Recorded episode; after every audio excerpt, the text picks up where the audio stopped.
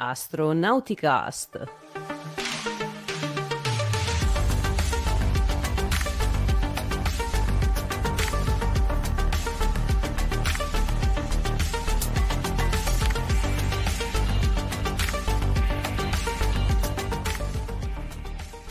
Astronauticast, stagione 17, episodio 10. Astronauticast è il podcast dell'associazione ISA, l'associazione italiana per l'astronautica e lo spazio. Oggi è il 7 dicembre 2023 e qui con me, io sono Veronica da Verona, oggi siamo in configurazione Soyuz perché ogni tanto i kazaki li dobbiamo andare a trovare. Qui con me abbiamo da Milano da Milano vi saluta Paolo Amoroso, nonno Apollo. Condividete subito il video se ci seguite in diretta. E da Liegi? Da una sorprendente soleggiata Liegi vi saluta Matto.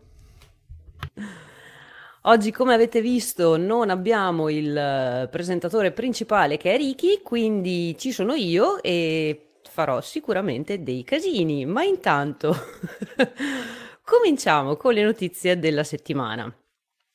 Comincio io con una bella notizia da portare sotto l'albero perché NASA ha ricevuto finalmente del plutonio 238 per Natale. Il Dipartimento dell'Energia statunitense ha confermato a NASA lo stanziamento di 500 grammi di plutonio 238, o meglio di diossido di plutonio, che è la fonte di energia principale per ehm, le capsule che vanno nello spazio profondo.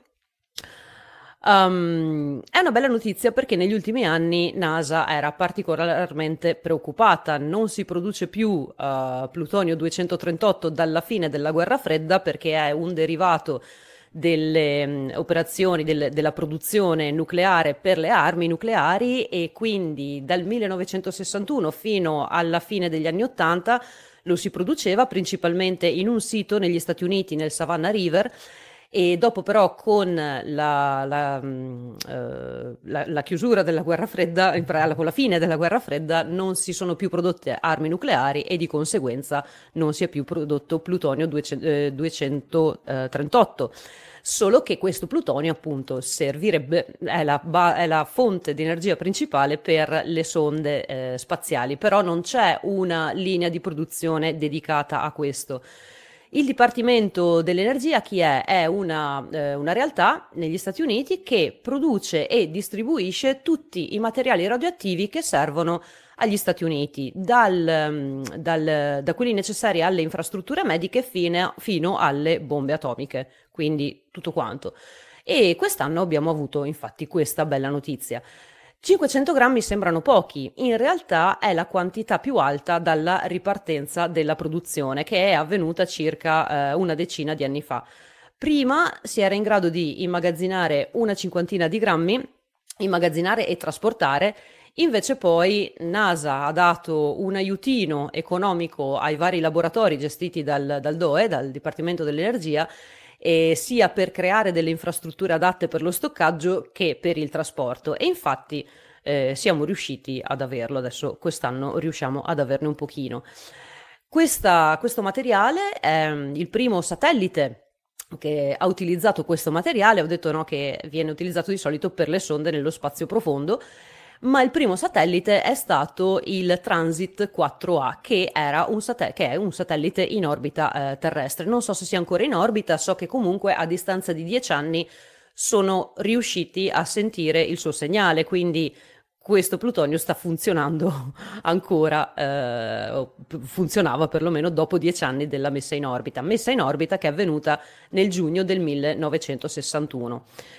Questo satellite eh, serviva, la, la principale, il principale utilizzo era quello di ehm, aggiornare i sistemi di navigazione dei sottomarini Polaris della NASA, sottomarini che, della NASA, della Marina americana, non della NASA, sottomarini che avevano a bordo delle testate nucleari. E sembra una cosa un po' meh, però negli anni 60 era così e comunque questo satellite è stato uno di quelli che ha dato il via poi alla, ha aperto la strada poi al GPS.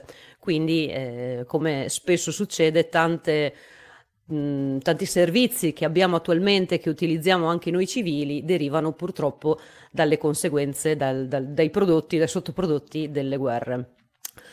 C'è stato anche un tempo in cui si volevano produrre dei motori a propulsione nucleare, grazie a questo plutonio, eh, motori di aerei e motori di razzi c'era una collaborazione tra la NASA e la Commissione per l'Energia Atomica, una collaborazione chiamata NERVA, il Nuclear Engine for Rocket Vehicle Application, per sviluppare dei razzi appunto a propulsione nucleare, perché all'epoca con la guerra fredda è uscito questo boom di interesse nella, nel, nella produzione nel, nel, nucleare e quindi ale, tutto si voleva fare con il nucleare.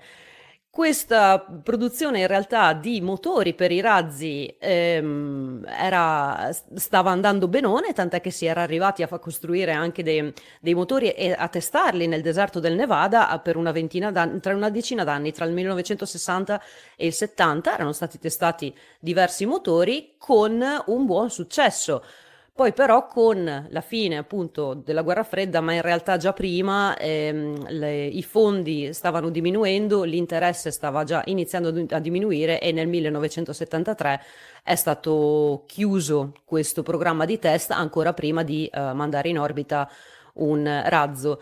E questi razzi, siccome c'era appunto la, la preoccupazione, comunque il plutonio è una sostanza radioattiva, e quindi c'era la preoccupazione di schermare gli as- eventuali astronauti, di schermare eh, eventuali satelliti o strumentazione che c'era a bordo e, così, e, e la preoccupazione che se il razzo fosse scoppiato in rampa non sarebbe stata una bella cosa per il personale lì attorno e, e per l'ambiente e insomma mh, una sostanza radioattiva che ti scoppia lì così non è bellissima. Quindi cosa avevano pensato?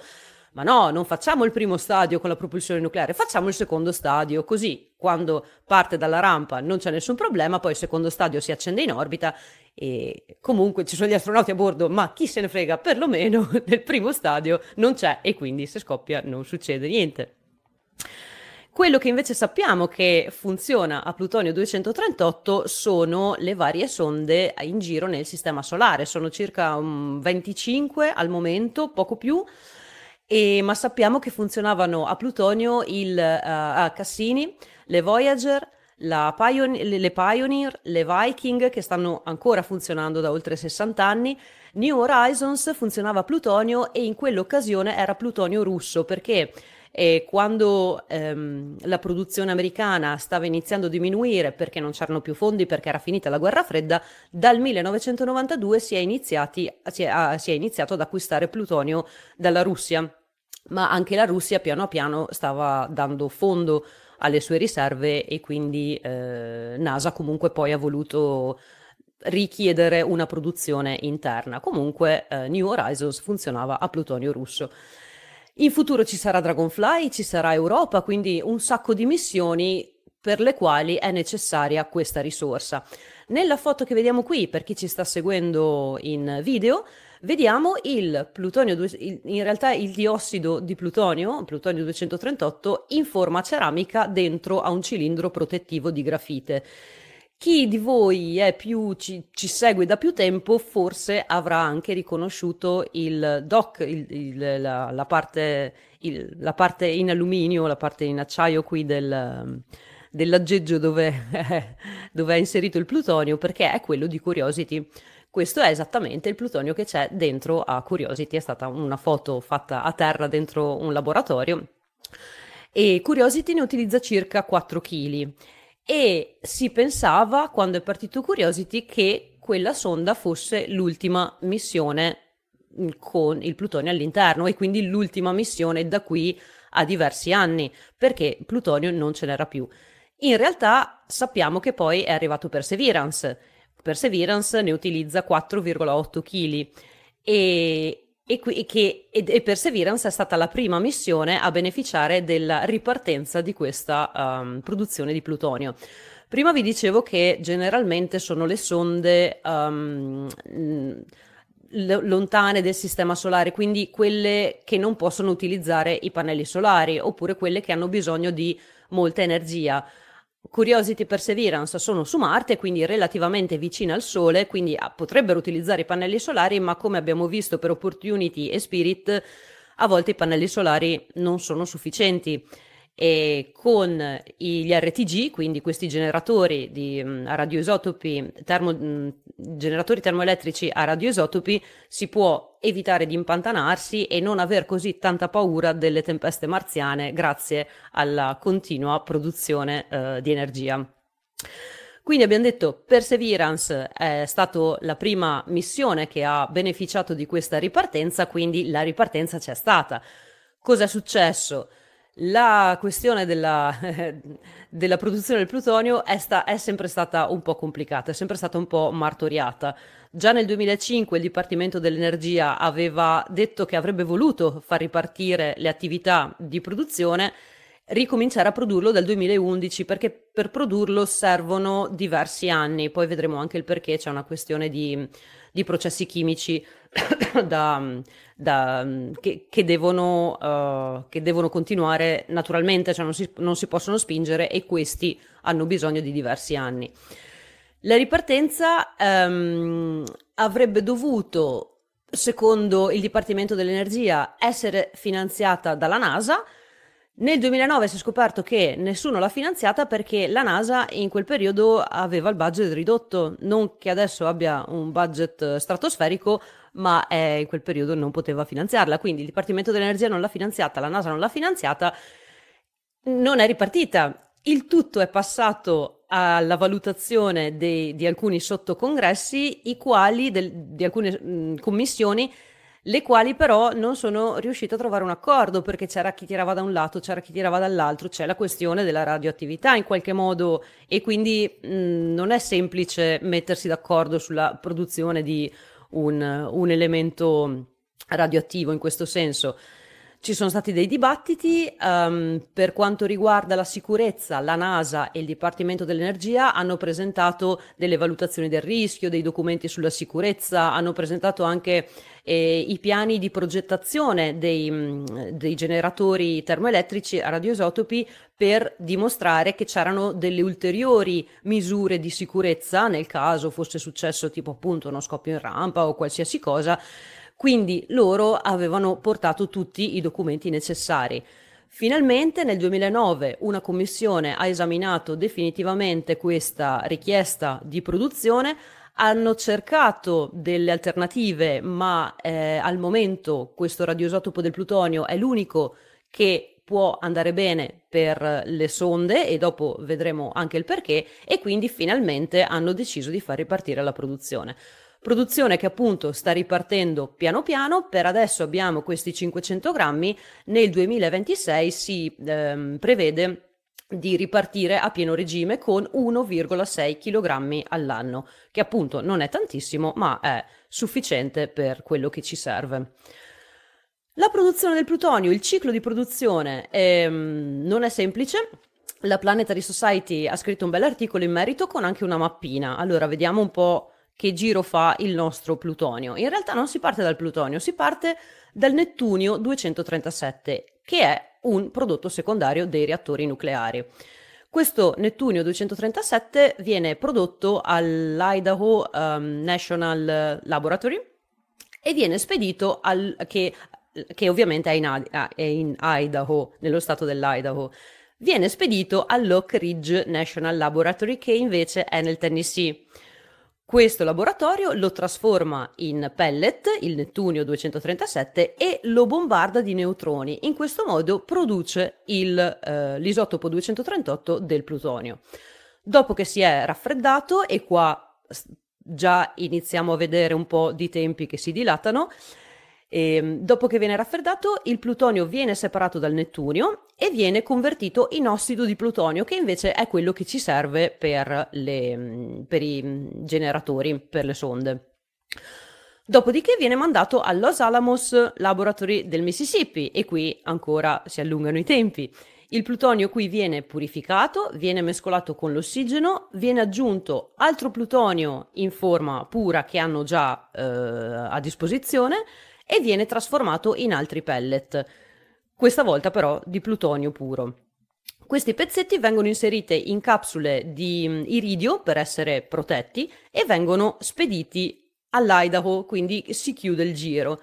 L'Idaho li, li, li, assembla alla fine nei generatori termoelettrici, quindi negli RTG, e poi vengono spediti a Cape Canaveral per essere proprio integrati nelle sonde. Quindi è un giro un po' lungo ed è anche il motivo per cui serve del tempo. Serve del tempo sia per, le, per i processi chimici che avvengono, sia anche per ehm, l'aggiornamento dei macchinari, perché da quando è stata chiusa la produzione, nel frattempo si sono aggiornate le procedure per, per, produrre il plutonio, si sono aggiornate le regolamentazioni, quindi non potevano tornare là e accendere i macchinari vecchi, dovevano costruirne di nuovi, costruirli con le nuove regole. E quindi ecco qui che vediamo 5, 6, 7 anni passare. E una, una nota eh, laterale su Los Alamos, sul laboratorio di Los Alamos, ehm, ad aprile di quest'anno una organizzazione est- governativa esterna, pensate c'è il DOE, che è quello che produce e gestisce, distribuisce le, mm, il materiale radioattivo. E poi c'è questa organizzazione esterna che si chiama la Defense Nuclear Facility Safety Board, che invece ha l'incarico di verificare lo stato dei vari laboratori, delle infrastrutture proprio per, adatte alla produzione di questo tipo di materiale. Questa safety board ha richiamato, ha tirato le orecchie un po' al laboratorio di Los Alamos e ha, e ha chiesto loro di modificare, di aggiornare le 180 glove box che hanno all'interno, le glove box lo sappiamo sono quelle scatole um, co- che, um, al, al, scatole all'interno delle Scatole a guanti, sì, cioè tu utilizzi questi guanti per entrare dentro la scatola e manovrare quello che c'è all'interno della scatola, ma in realtà tu sei all'esterno e quindi sei protetto, perché non erano più affidabili in caso di terremoto. Queste sono delle glove box che de- sono ancora degli anni 60, non erano più state aggiornate e in quella zona possono arrivare dei terremoti addirittura fino a scala, alla scala 7, a, a punto 7 della scala Richter, quindi pesantini con delle glove box degli anni 60 e c'è qualcosa che non va, quindi hanno chiesto di aggiornarle. Il laboratorio gli ha detto sì, lo sappiamo bene che sono delle glove box vecchie, solo che se non producevamo più plutonio non ci arrivavano più i fondi e quindi non potevamo più aggiornare queste glove box. Quindi un'ulteriore bella notizia della ripartenza de- di questa produzione è che anche i lavoratori dello Salamos adesso sono un po' più tranquilli con le nuove uh, glove box. Perché il plutonio 238? Allora c'è NASA per le sonde, dico.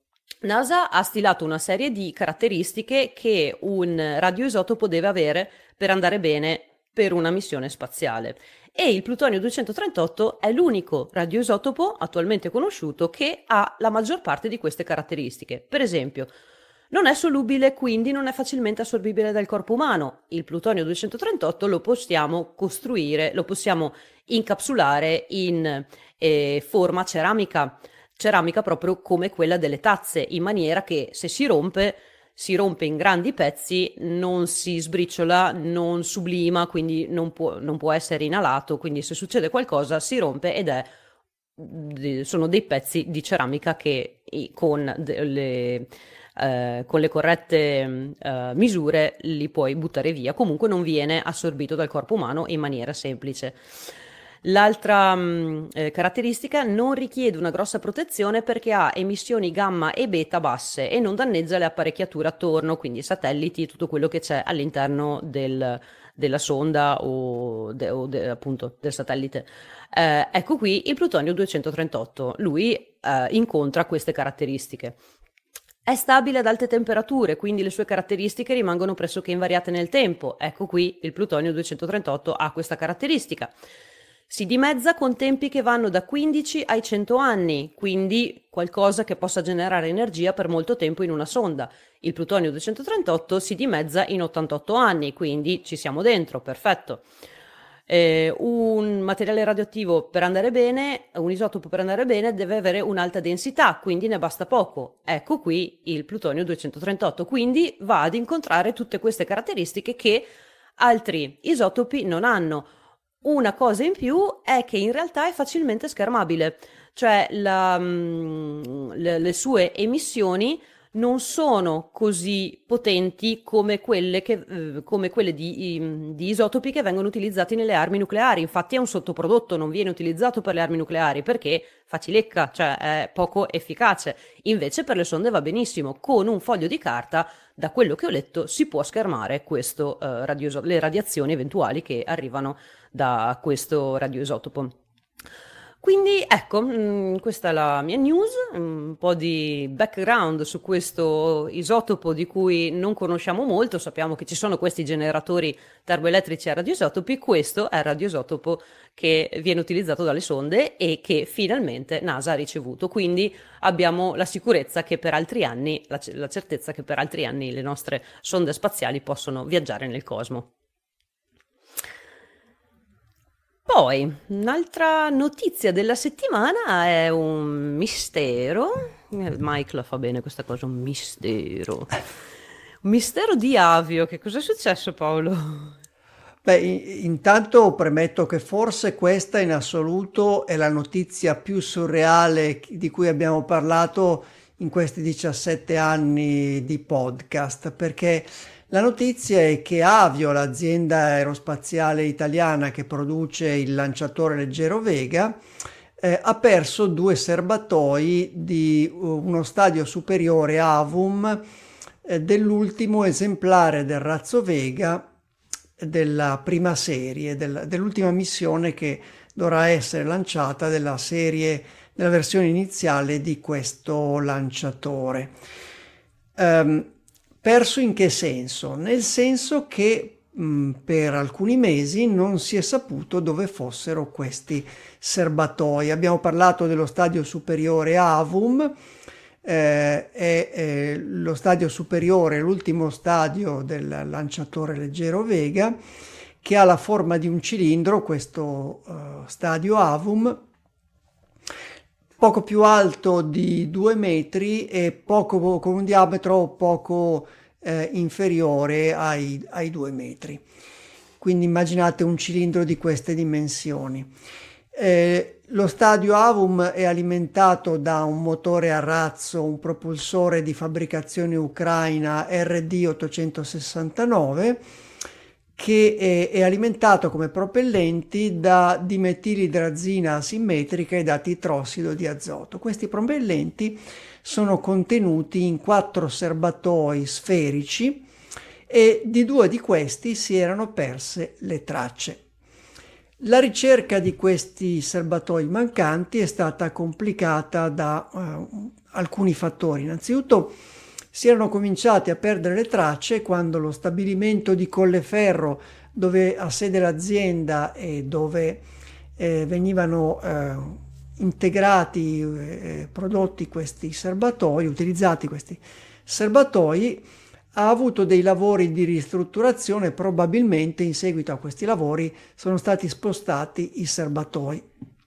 In teoria la ricerca dovrebbe essere semplice perché come in tutti i processi industriali eh, di, oggetti compressi, di produzione di oggetti complessi come queste, tutti i componenti vengono inseriti in un database che ne traccia uh, tutti gli spostamenti, tutti i passaggi di consegne da un dipartimento all'altro, da un laboratorio all'altro, da uno stadio di produzione all'altro eh, tutte le certificazioni che subiscono, insomma è la storia completa di ogni componente eh, che si può consultare in caso di necessità. Di necessità come in questa situazione, ma si è scoperto che non erano stati registrati questi due serbatoi in questo database. Ma alla fine l'azienda ha trovato finalmente questi serbatoi, ma purtroppo non nel luogo in cui si aspettava, perché i serbatoi sono stati trovati in una discarica in condizioni quindi da discarica, cioè erano uh, schiacciati e gettati insieme ad altri uh, rifiuti metallici presenti in quella discarica, quindi assolutamente non utilizzabili non solo per impieghi spaziali, ma probabilmente per nessun tipo di impiego industriale. La soluzione più ovvia che verrebbe in mente non è praticabile. La soluzione più ovvia è quella di eh, far costruire due nuovi esemplari di questi serbatoi da poter utilizzare al posto di quelli mancanti e non più utilizzabili. Il problema è che abbiamo accennato eh, questo stadio Avum è destinato al volo conclusivo della prima versione del lanciatore Vega. Ed essendo il volo conclusivo, le linee di produzione anche di questi serbatoi erano state chiuse da tempo per concentrarsi sulla produzione della nuova versione del Vega, il Vega C, che fino a questo momento ha compiuto due voli ed è quello su cui è concentrata l'attenzione per il futuro eh, dell'azienda. La situazione è complicata dal fatto che il carico utile eh, di questa missione che avrebbe dovuto lanciare, che dovrebbe lanciare questa missione conclusiva del Vega, è uh, un satellite di, di importanza uh, molto grande, di importanza strategica molto grande, strategica in senso lato, non in senso militare, ma pi- per la pianificazione delle attività spaziali europee, cioè si tratta del satellite Sentinel 2C del programma Copernicus, quindi un satellite di osservazione della Terra che, eh, la cui costruzione eh, è costata circa 280 milioni di euro. In realtà inizialmente questo volo conclusivo della serie iniziale del Vega era destinato al lancio di un altro satellite di osservazione della Terra che si chiama Biomass e che serve per lo studio delle, delle aree verdi, delle foreste, delle biomasse eh, vegetali. Ma eh, già dall'inizio del 2023, vista l'importanza del Sentinel 2C, si era deciso di, ehm, di, di, di scambiare posizioni, di cambiare l'ordine di lancio di questi satelliti e di rimandare il lancio di Biomass e di far volare invece prima il Sentinel 2C con la missione che sarebbe stata destinata a Biomass e che prevedeva questo volo conclusivo del Vega. Quindi una missione strategica, due componenti essenziali eh, del razzo che mancano, cosa si può fare? E l'azienda eh, sta, starebbe studiando due possibili soluzioni. La prima è quella di utilizzare quattro esemplari di serbatoi, quattro eh, di questi serbatoi che erano stati costruiti per eh, i test le prove di qualificazioni prima del primo del lancio inaugurale del Vega che è avvenuto nel 2012. Ma è passata eh, almeno una dozzina di anni da questo lancio inaugurale e quindi dai test che si sono svolti prima e quindi eh, non si sa eh, in quali condizioni di integrità e di contaminazioni si trovino questi eh, quattro serbatoi, due dei quali verrebbero utilizzati per nuove prove di qualificazione per verificarne lo stato e, e, gli altri due poi come esemplari di volo da installare sullo stadio Avon. Anche qui però c'è un problema nonostante i test di qualificazione che dovrebbero essere comunque effettuati su questi esemplari conser- ancora conservati. Il problema è che appunto in, in tutti questi anni di conservazione potenzialmente in, in condizioni non ottimali, non da esemplari di volo, eh, non sono facilmente smontabili questi serbatoi per verificarne le condizioni interne.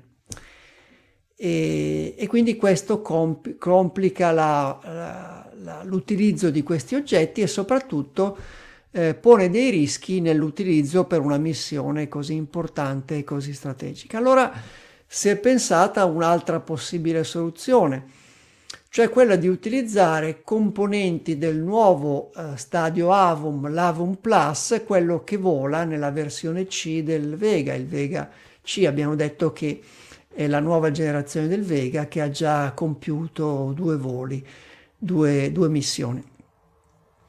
Qui però il problema è che anche se i componenti eh, hanno sono conservati in condizioni da esemplari di volo, sono progettati in maniera diversa e come ricordiamo sempre eh, qui ad Astronauticast, in generale su forum astronautico, non è facile fare il Lego spaziale, cioè prendere un componente eh, sviluppato per un veicolo e metterlo e utilizzarlo su un altro veicolo.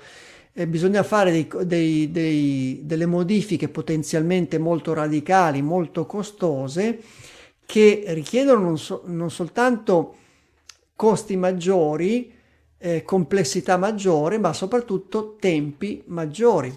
Volendo si può fare tutto, avendo le risorse, eh, le, le, le competenze, i finanziamenti, ma in questo caso si vorrebbe lanciare la missione senza ritardi eccessivi. Inizialmente questo lancio conclusivo della prima serie di Vega era pianificato per la, uh, la prima metà del 2024. C'è eh, in, um, in, realtà un'altra possibilità che però non è, non è, stata discussa dalle fonti che eh, hanno riferito questa notizia, immagino per ragioni ovvie, cioè l'altra possibilità è quella di eh, far volare il satellite con un lanciatore diverso, quindi acquistare un volo con, eh, o con un razzo completamente diverso o magari destinare questo satellite al, al Vega C. Qui siamo nell'ordine di complicazione di quello che avevamo detto, cioè dell'utilizzo di componenti dell'Avum Plus per eh, il, l'Avum esistente, quindi per i serbatoi che mancano.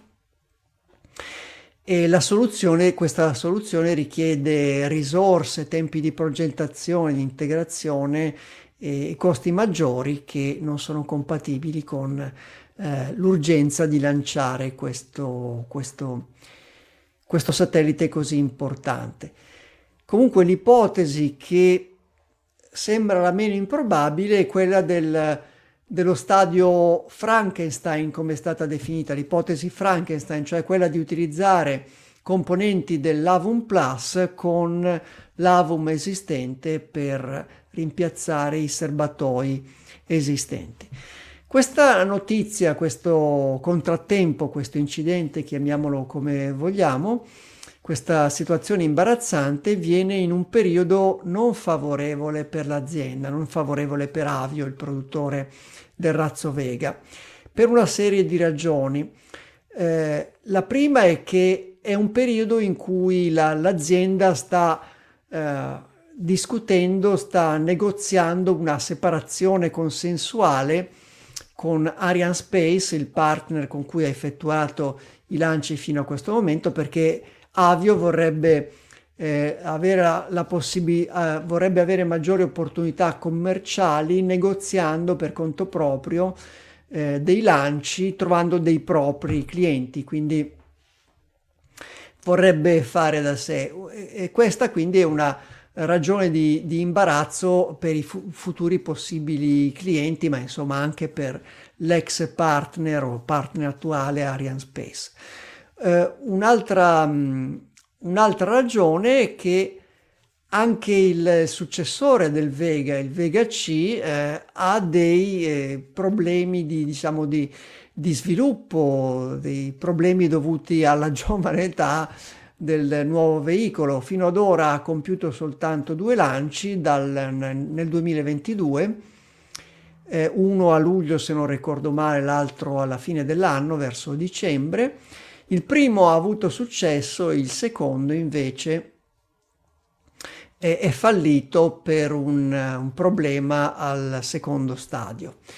Quindi, insomma, questa azienda avio eh, che non ha, ha avuto eh, così delle, delle, delle, procedure esemplari di gestione della qualità e della conservazione dei componenti e in questo momento dei seri problemi di immagine e, e anche dei seri problemi nel rispettare gli impegni presi con i clienti che devono lanciare i propri satelliti, in questo caso eh, l'Agenzia Spaziale Europea che eh, vuole comunque nell'ambito di questo programma europeo che vuole lanciare un satellite così importante come eh, Sentinel 2C.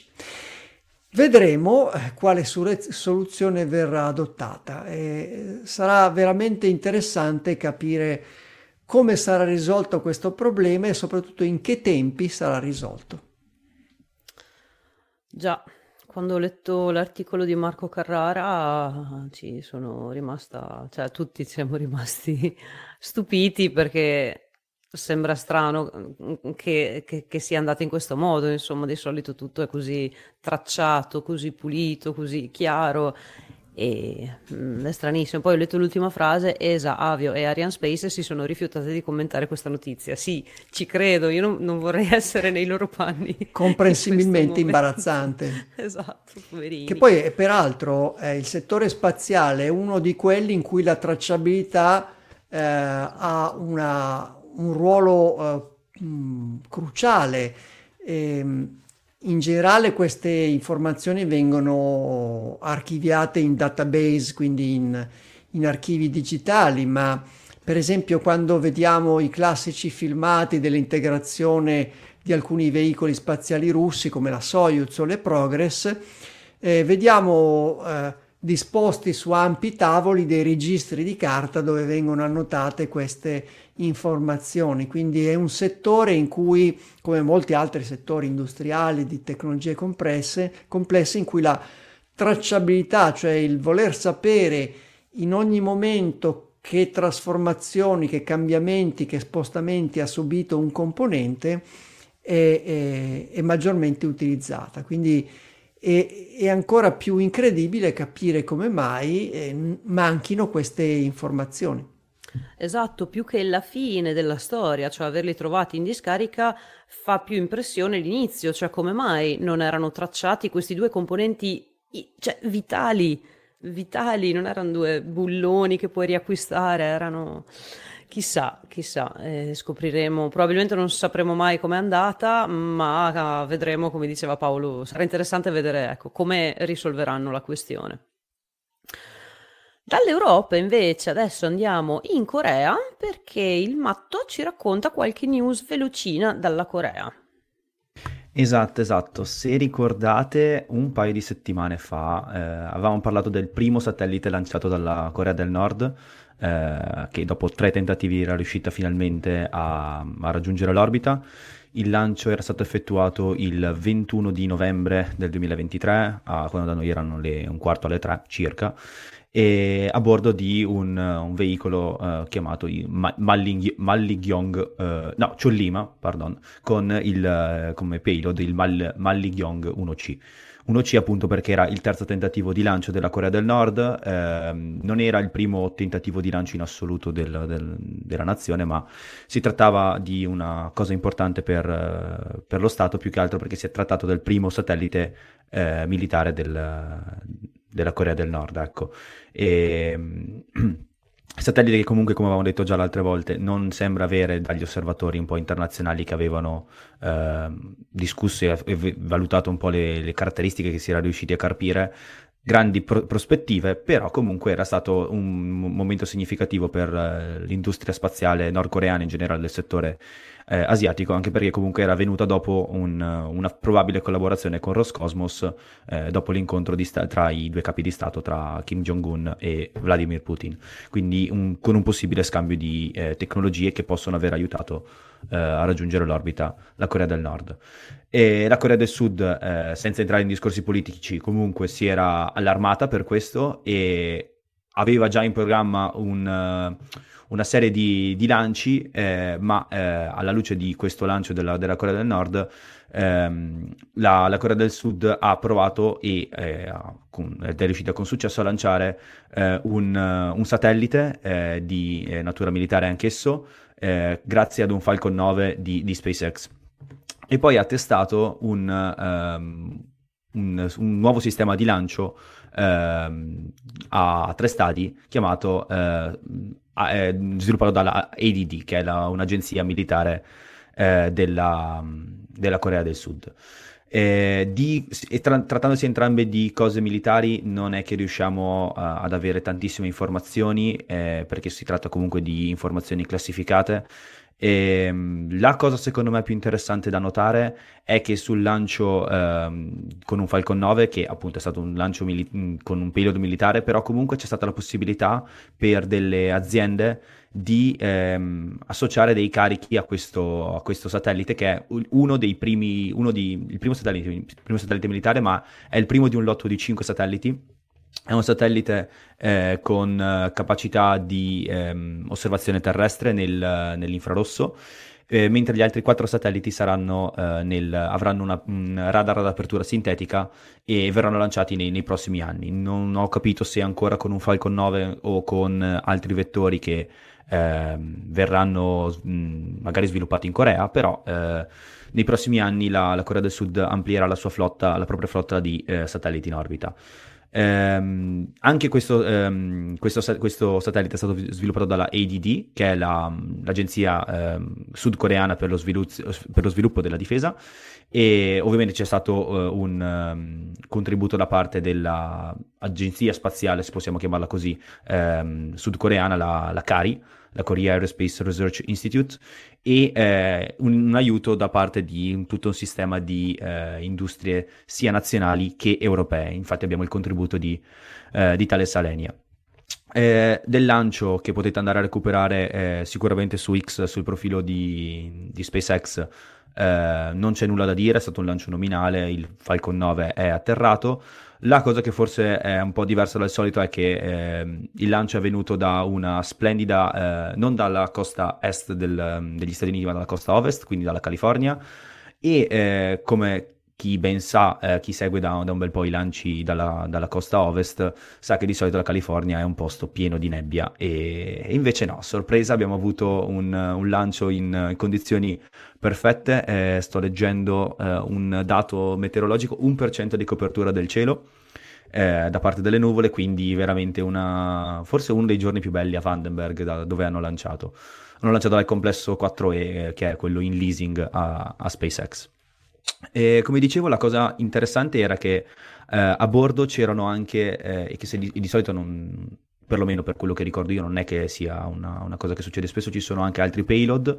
Eh, la cosa più eh, significativa è che c'era il payload di eh, The Orbit, che è eh, una forse delle più famose aziende eh, italiane di di, per quanto riguarda tutta l'industria spaziale, diciamo, del, del, servizio di trasporto spaziale, The Orbit infatti si occupa di eh, fornire una piattaforma eh, di trasporto, un cosiddetto tag spaziale, un, un dispenser che accomoda al suo interno eh, una serie di altri satelliti e microsatelliti e, ehm, e abbiamo eh, la possibilità quindi con questo dispenser di andare a eh, effettuare manovre precise per eh, ridurre il quantitativo di propellente utilizzato da questi satelliti che molto spesso sono CubeSat, quindi satelliti eh, piuttosto piccoli, possiamo parlare di eh, scatole di scarpe per dare una dimensione eh, indicativa per, per, chi ci ascolta o comunque un pellettino più grandi o addirittura più piccoli, per esempio a bordo di questo eh, Dispenser, che è una tradizione che secondo me comincia a farsi sempre più piede eh, grazie a Rocket Lab, è quello di dare il nome a, alla, alla, alla, propria missione con un nome un po' particolare che non sia il solito eh, satellite, eh, nome, come nome la missione, il satellite X, satellite Y, ma cominciare a dare nomi un po' più particolari. Ehm, The Orbit eh, dà ad ogni dispenser che, che viene inviato il nome di uno dei propri dipendenti, eh, questa volta era un certo Diego e l'hanno chiamato Daring Diego, quindi eh, hanno, hanno, voluto omaggiare uno dei loro dipendenti come fanno di solito. Era il tredicesimo della, lanciato dall'azienda e, un, come dicevo, ci sono a bordo un sacco di, di satelliti. Eh, non li ho contati, ma ce ne sono un bel po'. Alcuni sono veramente piccoli, parliamo per esempio degli AlbaPod 6P. Sono due Pocket Cube e qua cominciamo ad andare nelle definizioni sempre più sottili. Abbiamo parlato dei CubeSat che sono satelliti con... Um, un CubeSat è un satellite modulare, quindi um, standardizzato come dimensione e non uh, dimensioni variabili come possono essere i satelliti più grandi. Un satellite CubeSat ha un lato, un, un CubeSat 1U ha un lato di 10 cm. Se mettiamo più insieme um, unità di questo satellite otteniamo i CubeSat 2U, 3U, 4U e via dicendo, con lato uh, di 10 cm e poi li andiamo a, a sommare. E, ehm, e, quando parliamo di Pocket Cube invece parliamo di satelliti che potrebbero essere considerati la metà di un uh, CubeSat normale, eh, sono uh, Pocket Cube, uh, nel vero senso della parola, quindi sono dei cubi, hanno una dimensione intorno ai circa 5 cm e una massa di 250 grammi. E, um, sono... Uh, ingegneristicamente facili da progettare nel senso che sono molto piccoli, ma allo stesso tempo sono anche molto complessi perché bisogna comunque dare tutto un sistema di, eh, di controllo e di, che siano comunque operativi in orbita. Quindi eh, inserire dentro un cubo di 5x5x5 eh, tutto il necessario in soli 250 grammi è una sfida ingegneristica allo stesso tempo anche complicata. Come un cubo di Rubik, il classico rompicapo Esattamente, esattamente, sono satelliti molto piccoli e um, Alba Orbital, che è la, la compagnia che, eh, seguendo su, un po' su X, è quella che li sta sviluppando, ehm, veramente sembra che, che sia, abbiano veramente un, un futuro in, eh, nel, nel, in, questo campo. E in genere comunque su, su questo uh, satellite, su questo dispenser di The Orbit c'erano uh, CubeSat principalmente e um, c'era un CubeSat 2U uh, eh, del, um, di, una, di, un'azienda uh, di, di, computing in, orbiting, in orbit computing, quindi tutti i servizi che vengono non più svolti dai server a terra ma in orbita. Eh, un satellite, un CubeSat di, ehm, del Politecnico di Milano e uno che a me è veramente piaciuto tanto. E ci sono scritte veramente pochissime righe se andate a leggere il comunicato di, eh, di The Orbit, però ehm, sostanzialmente è un uh, satellite che eh, non avrà bisogno di ehm, carburante per il, il posizionamento e la, il controllo del, dell'assetto perché utilizzerà eh, il, dei magneti superconduttori, quindi a temperature eh, molto basse, perché per avere l'effetto di superconduttività bisogna raggiungere temperature molto basse, ma la tecnologia sta avanzando al punto tale che le temperature non sono così basse ma vengono chiamate temperature super alte. È un po' un controsenso però.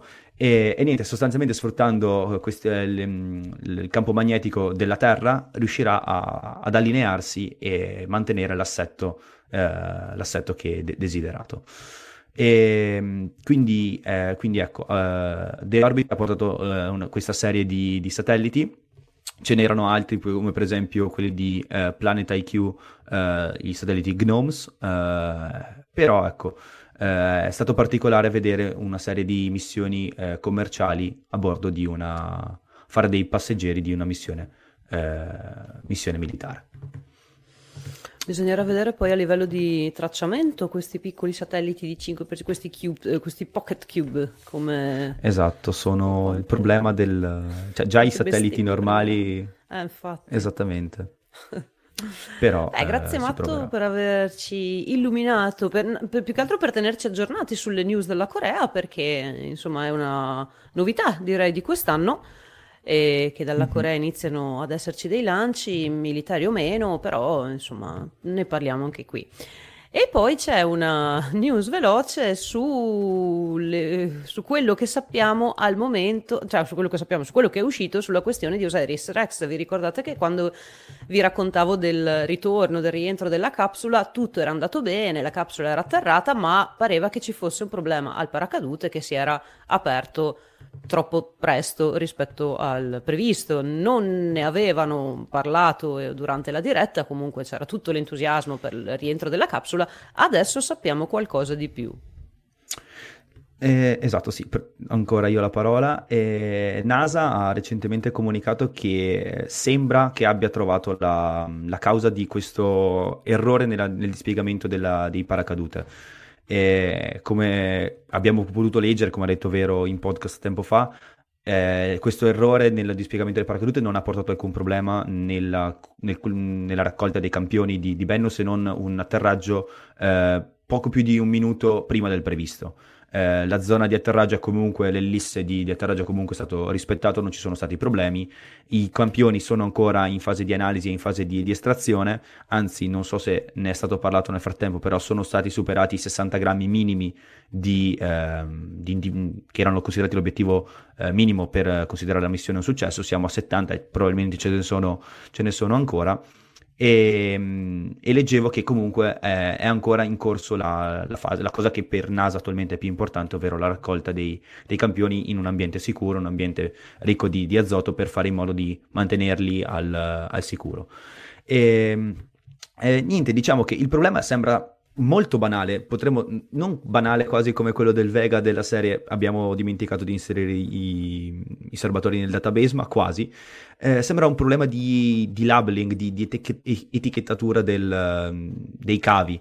Sostanzialmente eh, il paracadute principale è stato che si doveva sgaggiare a un'altitudine di circa 30 km e, e quindi quello che sostanzialmente doveva eh, rallentare e stabilizzare la capsula ehm, si è, eh, in, non, non, si è dispiegato correttamente perché eh, nei piani di progettazione eh, del, del, design della, del sistema di, di paracadute, del paracadute la, princip- la parola che eh, si riferiva al paracadute principale era stata utilizzata in maniera eh, di- diversa tra, ehm, tra, il paracadute stesso e il dispositivo che invia e riceve i segnali. Quindi c'erano due cose che sostanzialmente dovevano fare la stessa cosa, cioè due dispositivi dovevano azionare lo, um, in base a dei segnali eh, una, il paracadute principale, però erano stati etichettati, etichettati in maniera eh, scorretta e, ehm, e, quindi quando il, ehm, il, la, capsula stava, stava, discendendo e quindi si erano attivati tutti i sensori, tutte le, eh, le procedure per l'attivazione del paracadute,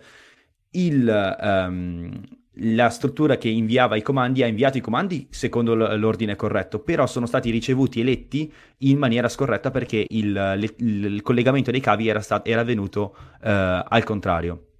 E, infatti, dal lato di, di chi riceve i, il, il comando, il, il, comando, quello che si indicava il dispiegamento del paracadute principale, era stato eh, utilizzato per, eh, era stato collegato a un dispositivo pirotecnico che permette il rilascio del coperchio del contenitore, ok, del paracadute, e di dispiegare il, il drog, che è il paracadute secondario.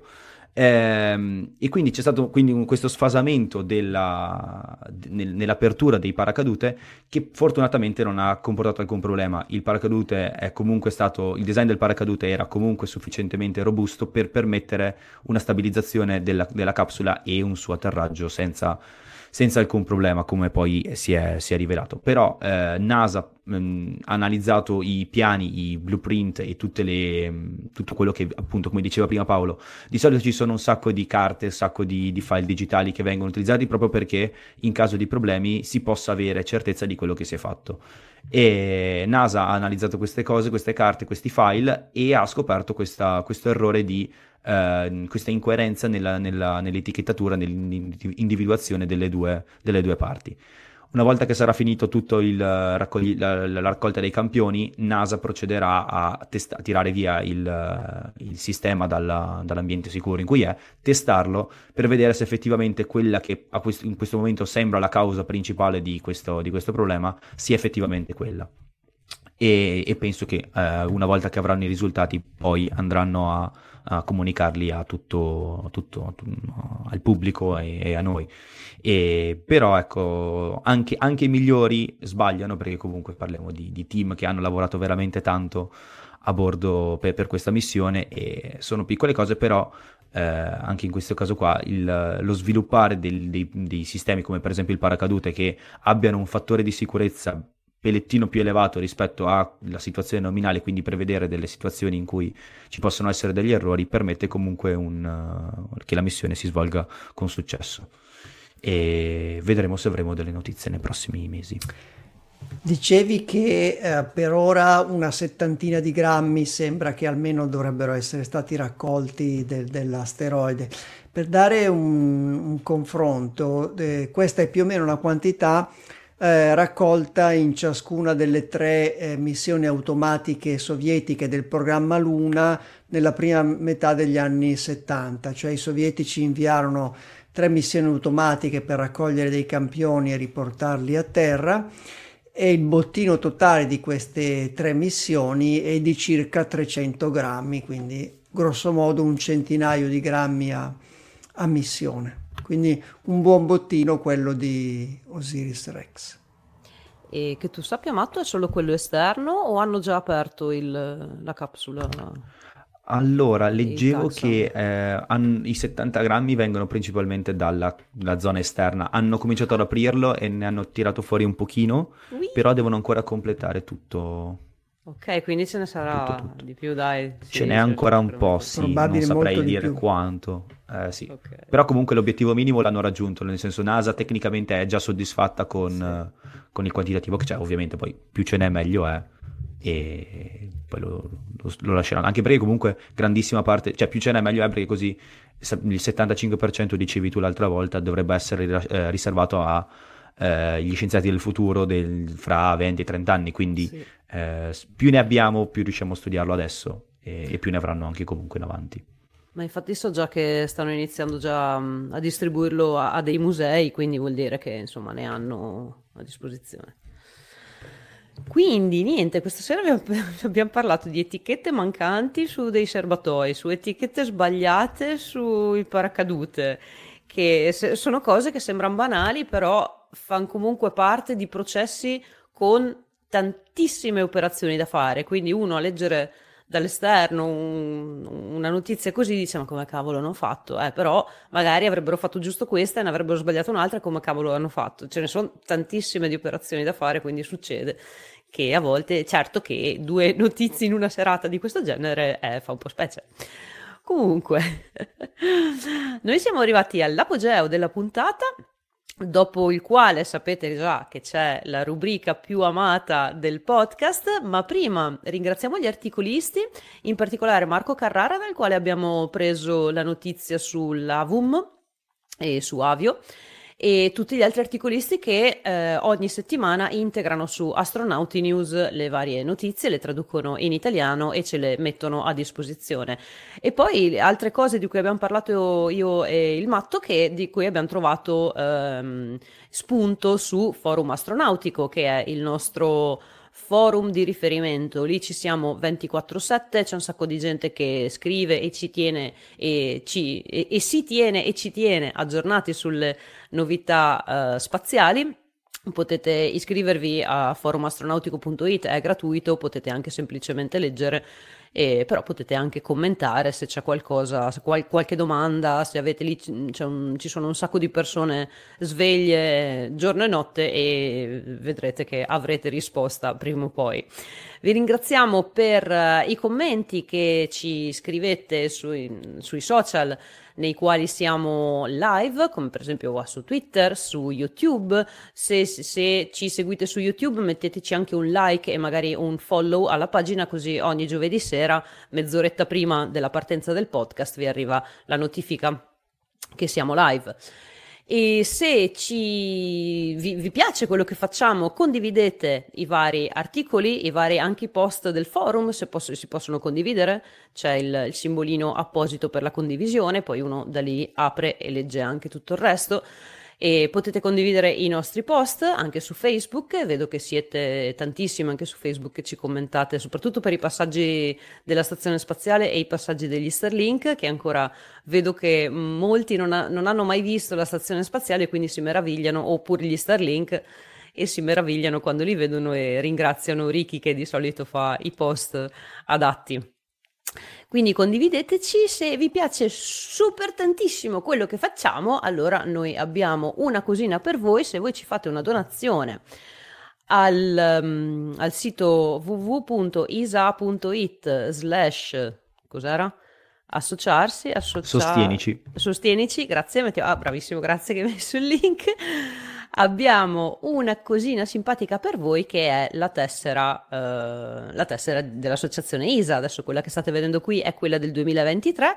Se ci fate la donazione eh, adesso in questo mese, nel mese di dicembre e nel mese di gennaio, credo anche nel mese di gennaio, vi daremo la tessera del 2023 più quella del 2024. Tessera del 2024 che do- dobbiamo ancora, cioè abbiamo deciso, abbiamo deciso la grafica, ma dobbiamo ancora iniziare a produrre, quindi ve la mostreremo solo nel 2024 probabilmente dopo la prima spedizione o chissà se vi faremo un trailer non lo so perché a Ricky non piacciono i eh, no, non so se arriva perché nel database di tracciamento Bravo. di ISA non l'ho vista esatto. indicata tracciata Chissà se, metto, se mettono invece le etichette mancanti, le etichette sbagliate, allora ci ritorna indietro la busta e noi vi richiederemo l'indirizzo. A proposito di indirizzi, se ci fate, siccome potete farci la donazione via PayPal, via non mi ricordo. Bonifico bancario. Comunque, esatto, via bonifico bancario anche. Se ce la fate col bonifico bancario, magari scriveteci una mail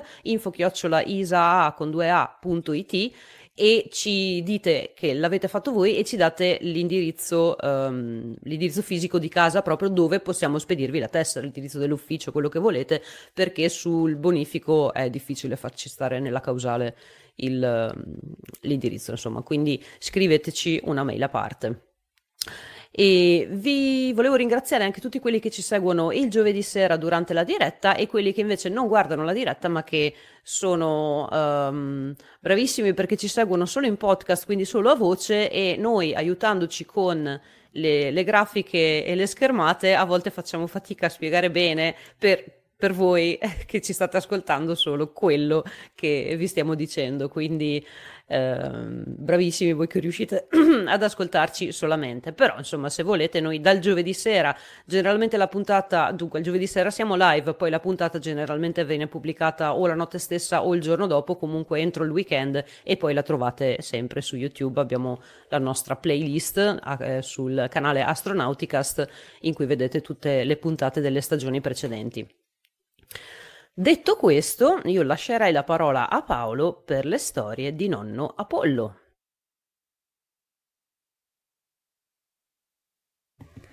In questa fine del 2023, eh, vi sto parlando il 7 di dicembre, continuano a susseguirsi una serie di anniversari eh, talmente importanti, talmente, eh, talmente importanti, talmente tondi, che eh, non posso non ricordare. In questa occasione ne ricorderò tre, tutti significativi e eh, che riguardano un, una serie di periodi anche non troppo lontani della storia dell'esplorazione spaziale. Il primo anniversario è il cinquantesimo eh, anniversario del sorvolo del pianeta Giove da parte di eh, una sonda spaziale. La sonda Pioneer 10 della NASA era stata lanciata il 3 marzo del 1972. Dopo circa un anno e mezzo di volo aveva raggiunto il pianeta Giove, diventando il primo oggetto costruito dall'umanità a raggiungere il pianeta Giove, quindi il primo dei pianeti giganti del Sistema Solare. Quel giorno, il 3 dicembre del 1973, 50 anni fa, Pioneer 10 si avvicinò a, a circa 132.000 km dalla superficie del pianeta, che equivale più o meno allo stesso diametro del pianeta, e, e nei diversi mesi che impiegò la sonda per avvicinarsi e per lasciare al pianeta e per lasciare il sistema di Giove, raccolse complessivamente circa 500 immagini e una quantità e un bottino molto prezioso di dati e di misure scientifiche fatte con diversi strumenti. Ma secondo me il traguardo più significativo eh, oltre a essere stato uh, il primo oggetto costruito dall'umanità ad avvicinarsi a Giove, il Pioneer 10, è quello che raggiunse il giorno prima del minimo, uh, della minima distanza dal Giove. E il giorno prima, cioè il, il 2 di dicembre, Pioneer 10 cominciò a trasmettere immagini la cui qualità, la cui risoluzione cominciava a diventare migliore delle migliori immagini riprese da terra con i telescopi e questo avvenne 364 anni dopo le prime osservazioni eh, di Giove fatte con il telescopio da Galileo. E Pioneer 10 è importante dal punto di vista dell'esplorazione dello spazio anche per un'altra ragione, perché è stato il primo oggetto ad attraversare la fascia degli asteroidi tra Marte e Giove, una zona del Sistema Solare di cui si sapeva poco, soprattutto della distribuzione degli oggetti, dei frammenti rocciosi, eh, soprattutto quelli delle dimensioni più piccole, che avrebbero potuto eh, costituire un pericolo, un problema per le sonde spaziali che si fossero avventurate eh, al di là di Marte. Il secondo anniversario che voglio ricordare è quello dei eh, 30 anni dalla prima missione di manutenzione del telescopio spaziale Hubble. Una missione resa necessaria da un problema molto grave di cui ci si era accorti dopo il lancio del telescopio. Il telescopio Hubble, Hubble era stato lanciato nell'aprile del 1990 dalla missione Shuttle STS-31 e dall'analisi delle prime immagini si era, ci si era accorti che eh, le ottiche del telescopio, il telescopio, il, lo specchio principale, cioè l'obiettivo del telescopio Hubble, era affetto da un difetto, eh, da un problema ottico, da un difetto ottico che viene chiamato aberrazione sferica. Peraltro è anche molto comune, per esempio se eh, un appassionato di astronomia eh, si costruisce da sé il proprio specchio per il telescopio e se non segue le, le precauzioni opportune, può creare questo difetto alla curvatura dello specchio che si chiama aberrazione sferica, cioè una differenza del punto di messa a fuoco dell'immagine tra i raggi di luce che eh, si riflettono sulle parti esterne dello specchio e quelle che si riflettono invece più vicini al centro geometrico dello spettro. Per avere un'immagine nitida, tutti questi raggi di luce devono concentrarsi, devono focalizzarsi in un unico punto, cioè il fuoco del, dello specchio. Mentre eh, con uno specchio con la curvatura sbagliata affetto da aberrazione sferica, eh, le, i, i, raggi di luce eh, si concentrano in punti diversi a seconda della zona dello specchio su cui si riflettono. Ehm, venne trovata una soluzione a questo problema montando sul telescopio spaziale un sistema uh, ottico di correzione alloggiato in, una, in un contenitore e che è collocato nella sezione del telescopio che ospita eh, gli strumenti di misura, cioè nella parte eh, degli, dei rivelatori degli strumenti di misura del telescopio che venne installato in questa storica missione, la prima di manutenzione del telescopio spaziale, cioè STS eh, eh, dunque STS 61 lanciata 30 anni fa, il 2 di dicembre del 1993. Questo sistema di correzione ottica si chiama COSTAR, che sta per Corrective Optics Space Telescope Axial Replacement, ed è un sistema ottico che corregge l'aberrazione sferica dello specchio principale di Hubble, cioè un difetto dovuto a una lavorazione non corretta della superficie della curvatura dello specchio principale da 2,40 m, di cui non ci si accorse per un problema di controllo di qualità, cioè i test effettuati non rilevarono eh, questo difetto del telescopio. In questa missione shuttle della navetta Endeavour eh, volò un equipaggio di sette astronauti che non soltanto installarono il coaster sul telescopio, ma installarono anche un, un nuovo strumento di, di, di misura e di osservazione, una eh, camera per riprese fotografiche, un sistema di ripresa fotografica e effettuarono un'altra serie di eh, attività di manutenzione del telescopio.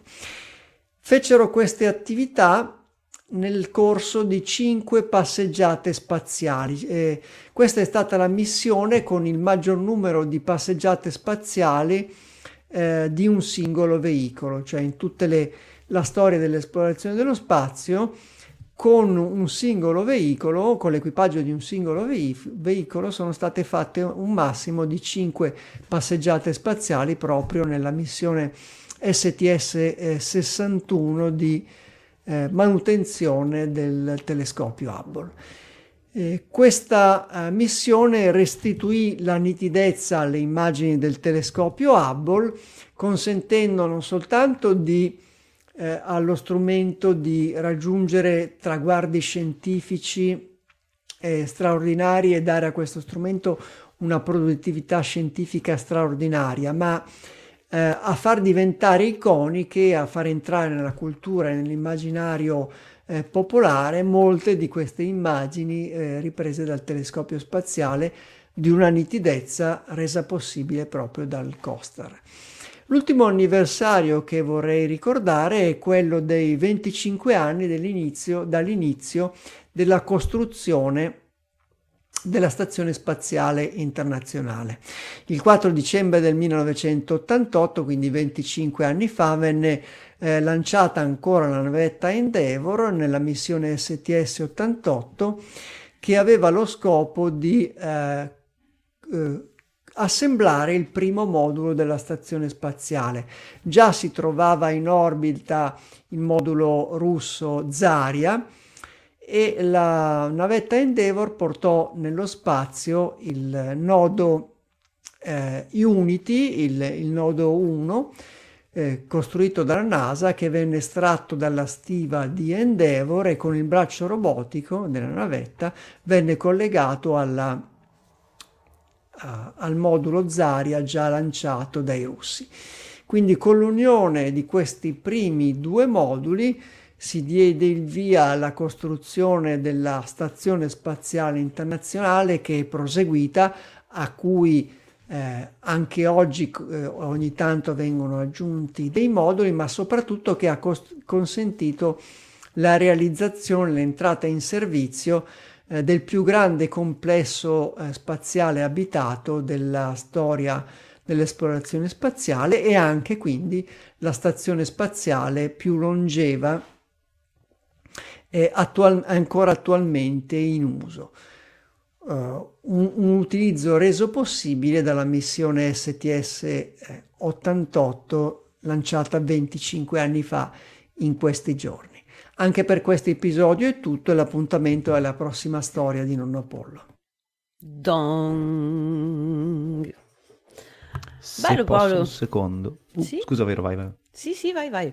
No, solo far vedere le immagini, vediamo se riesco a metterle full screen, eccole qua. Queste sono le immagini prima e dopo di, di Hubble. C'era un commento in chat che diceva che eh, anche Hubble ha gli occhiali e, ed effettivamente informalmente si dice così eh, la, la, missione, come ha detto Paolo, è stata proprio mettere gli occhiali per passare da una visione a quella sinistra eh, è come mh, mm, più o meno si vedrebbe con, gli, con i telescopi da terra. Mm. E... Ma in realtà eh, vai pure. Ma no, vai, vai, vai Paolo, non dovevo dire In realtà più. più che gli occhiali è come se avesse subito un intervento alla retina, perché gli occhiali si mettono davanti uh, a, all'occhio, quindi all'obiettivo eh, questo sistema di correzione invece si trova nella parte finale del tubo. Se immaginate il classico telescopio, il classico cannocchiale, la parte finale dello strumento è quella dove si avvicina l'occhio, l'oculare. È come se al telescopio Hubble eh, al posto dell'oculare fosse stato inserito un sistema di correzione dell'obiettivo. Ha uno specchio e non un sistema di lenti come obiettivo, ma concettualmente e nella parte finale del tubo dove è stato inserito il sistema Costar di correzione. Esatto, esatto. Quindi sì, eh, questi occhiali, finisco solo quello che volevo dire prima, il vantaggio di avere Hubble era averlo in orbita e quindi toglierci tutto quello che è la, la parte di, eh, di, atmosfera che degrada le immagini un sacco. Nonostante lo specchio sia più piccolo dall'orbita, ci riusciamo a toglierci tutta l'atmosfera e quindi avere un telescopio che aveva le stesse prestazioni di quelli da Terra in orbita bisognava sistemarlo e quindi, e quindi l'abbiamo sistemato.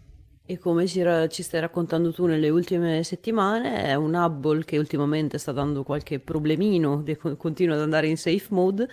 E a questo proposito sul forum c'è un, um, un thread riguardante eh, quella questione delle famose EVA che alcune aziende commerciali, tipo appunto la, con, con la, Space, la Axiom soprattutto, no? no? chi è? SpaceX o Axiom? SpaceX con Polaris e Polaris. Isaacman. Esatto, Isaacman, esatto, esatto che vorrebbero provare a fare delle, delle attività extraveicolari eh, con una Dragon um, per andare a riparare Hubble e quindi sul forum c'è questa discussione in cui c'è chi dice ma sì è possibile, non è possibile, è difficile, eh, però effettivamente, cioè tecnicamente si potrebbe fare. E quindi perché ogni volta che ci sono dei problemi ad Hubble ultimamente salta fuori questa nuova ri, uh, revival di questo, dai che torniamo a fare delle attività, dai che non lo vogliamo lasciare morire, dai, ce la possiamo fare. Siamo giunti ai link della settimana che è da un po' che non avevamo. E io ve ne mostro uno perché vi ricordate che verso fine ottobre Ricky vi aveva parlato del rientro un po' anche rocambolesco della Shenzhou 16 um, dalla stazione spaziale cinese. E io avevo commentato ah sembra che qualcuno rientrando abbia scattato delle foto alla stazione spaziale stessa dalla capsula quindi dalla Shenzhou 16 abbiano scattato delle foto alla stazione spaziale e a quanto pare sono le prime foto ehm, in cui si vede la stazione spaziale completa vista dallo spazio perché ne abbiamo degli altri di personaggi che hanno mh, dei buoni telescopi e riescono a fotografare la stazione spaziale cinese da terra, quindi in versione completa, ma dallo spazio no. E eccole qui, sono arrivate e vi lascio il link sul forum, si vede molto bene tutta quanta la stazione eh, spaziale nel suo complesso come è attualmente. Questo è un link del forum e che poi potete andare sulla fonte principale. Invece Matto, Esatto, io ho una, una, cosa di SpaceX che è il video ufficiale eh, di, rilasciato da, dall'azienda stessa su eh, IFT2, il, l'Integrated Flight Test 2 di, di, Starship e ci sono alcune immagini molto molto belle. Il link vi, vi viene nelle note dell'episodio. Eh, per esempio, ne parlava Ricky la settimana scorsa con che lui aveva trovato delle immagini da terra del, dello spegnimento sequenziale dei motori del primo stadio del booster e si vedevano da, con una telecamera fatta bene, molto, mo, molto buona, però non, non, si vedevano nel dettaglio come riusciamo a vederle con le telecamere di SpaceX e vederli proprio che si spengono i, i vari anelli cir- concentrici dall'esterno verso l'interno veramente bella. C'è una chicca sull'esplosione, secondo me, del, del, del booster che è veramente no, spaziale. Se me la metti così, eh, se me la metti così, appena finisco cioè, la puntata vado subito a cliccare. Se, secondo me, da screenare in 4K mettersela come sfondo. Personale parere. Uh. Personale parere. Va bene. Allora, sì. vediamo di concludere la puntata velocemente, che vado a vedermi questo video. e, um, facciamo un breve recap dei lanci della settimana scorsa. Lascio sempre esatto. la parola al matto.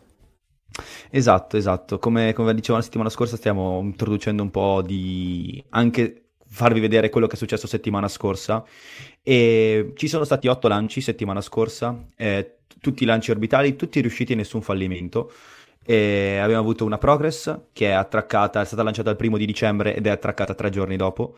E nulla da segnalare se non, eh, come aveva riportato, mi sembra tu, vero, sul forum, eh, ca- che riportando la news di Katia, che, eh, Katia Pavlushenko, che l'attracco eh, è, è, avvenuto in modalità manuale da parte della, della, Progress, non c'erano persone a bordo, era una, una, una navetta di con, con, cargo, però comunque il course ha dato dei problemi, quindi l'attracco è stato effettuato in manuale.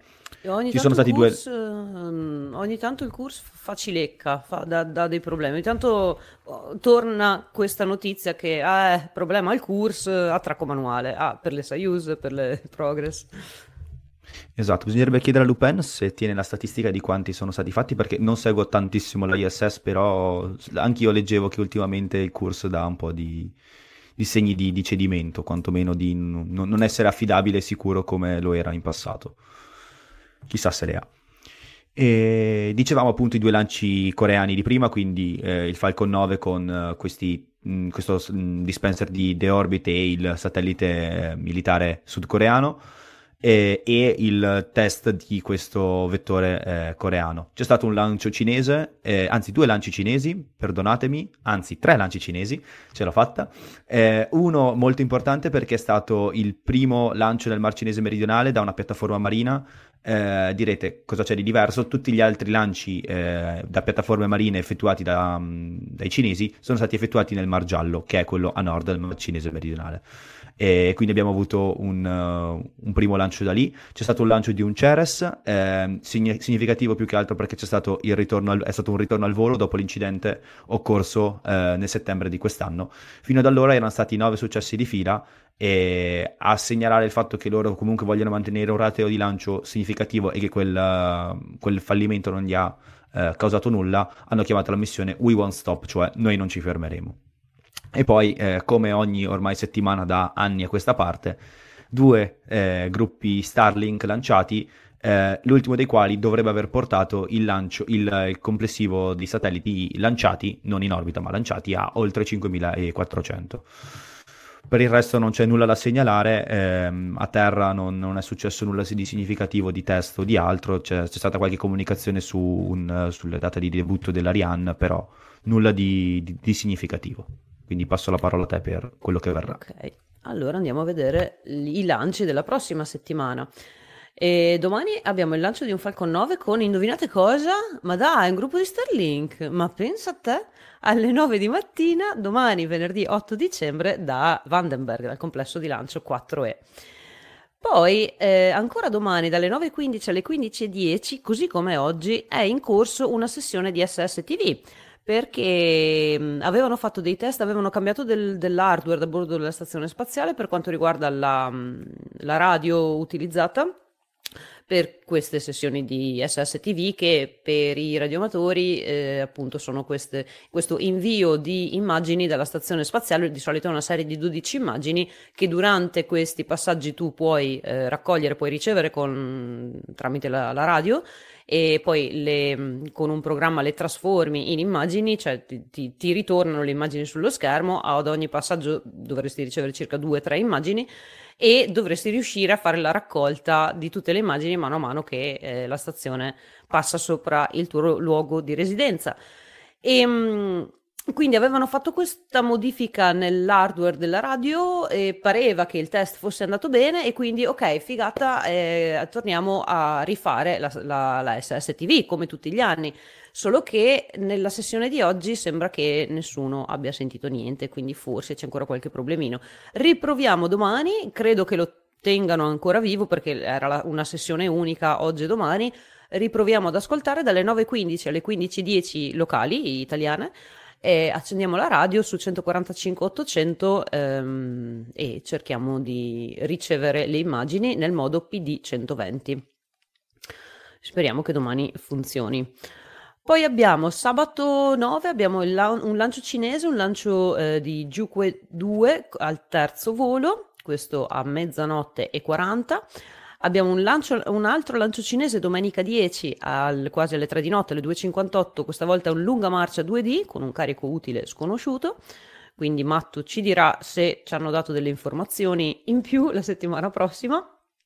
Mentre lunedì 11 abbiamo un bellissimo lancio di un Falcon Heavy, però alle 2.14, quindi di notte, bellissimo perché intanto è un Falcon Heavy e secondo ha a bordo un X-37B, con il volo OTV7. L'X-37B è quello spazioplano militare, no, non militare, sì, militare suppongo, però um, come si dice? Sicuramente Tecno- militare. Sicuramente militare, perfetto, dimostratore tecnologico e che ogni tanto riparte, cioè ne hanno due quindi atterra uno e parte l'altro, ma non sai bene quando atterra, non sai, beh, c'è chi riesce a beccarli perché sa, essendo militari, essendo dimostratori tecnologici, tecnologici, tecnologici, non sai bene che cosa hanno a bordo, che cosa fanno, e quindi è sempre un mistero ed è sempre bello, ed è bello anche vederli passare perché comunque sono tracciabili con l'app um, dei passaggi della stazione spaziale e riuscite a vedere anche eh, gli X-37B, quindi ogni tanto si può vedere insomma nel cielo. Quindi un bellissimo lancio alle 2.14 di lunedì notte praticamente. Poco dopo, alle 5, abbiamo il lancio di una, un altro gruppo di Starlink a bordo di un Falcon 9, questa volta dal complesso 40 di Cape Canaveral. Vediamo un po' che cos'altro abbiamo. Abbiamo un contatto Aris sempre lunedì 11, questa volta al pomeriggio alle 14.45. Il contatto Aris è con la Harbor Creek School della Pennsylvania.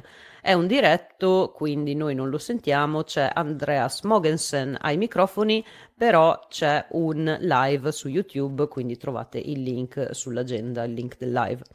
Martedì 12 non abbiamo niente, mercoledì 13 invece abbiamo il lancio di un Electron alle 5 di mattina eh, con una missione che si chiama The Moon God Awakens. È un, una missione con un satellite radar ad apertura sintetica che serve a eh, dare, fare immagini ad alta risoluzione della Terra anche attraverso le nuvole e in condizioni meteorologiche avverse, quindi è un satellite eh, scientifico.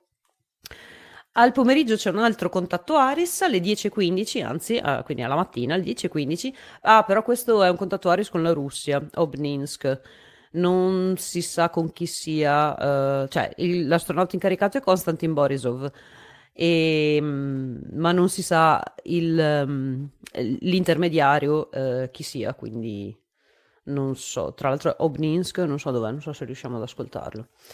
Giovedì 14 abbiamo un ultimo contatto Aris della nostra settimana, settimana che va da giovedì a giovedì per noi di Astronauticast, alle 14.17 abbiamo un contatto Aris con la Primary School of Zipari in Grecia, a Kos, un um, contatto Aris con sempre Andreas Mogensen e sarà un diretto con SV5BYR eh, Sierra Victor 5 Bravo Yankee Romeo non so se riusciremo ad ascoltarlo forse il Sud Italia probabilmente sì ma è Ricky quello che che è bravo a fare questi ragionamenti, questi conti. Comunque c'è sempre un live, quindi nel caso non riuscissimo ad ascoltarlo direttamente possiamo andare su YouTube.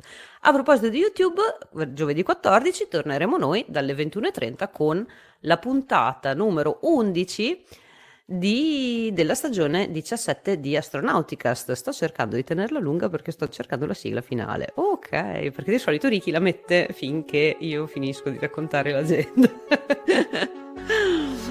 Eccoci qua. Bene, quindi rientriamo con le nostre bellissime Griffin nelle nostre bellissime landing zone.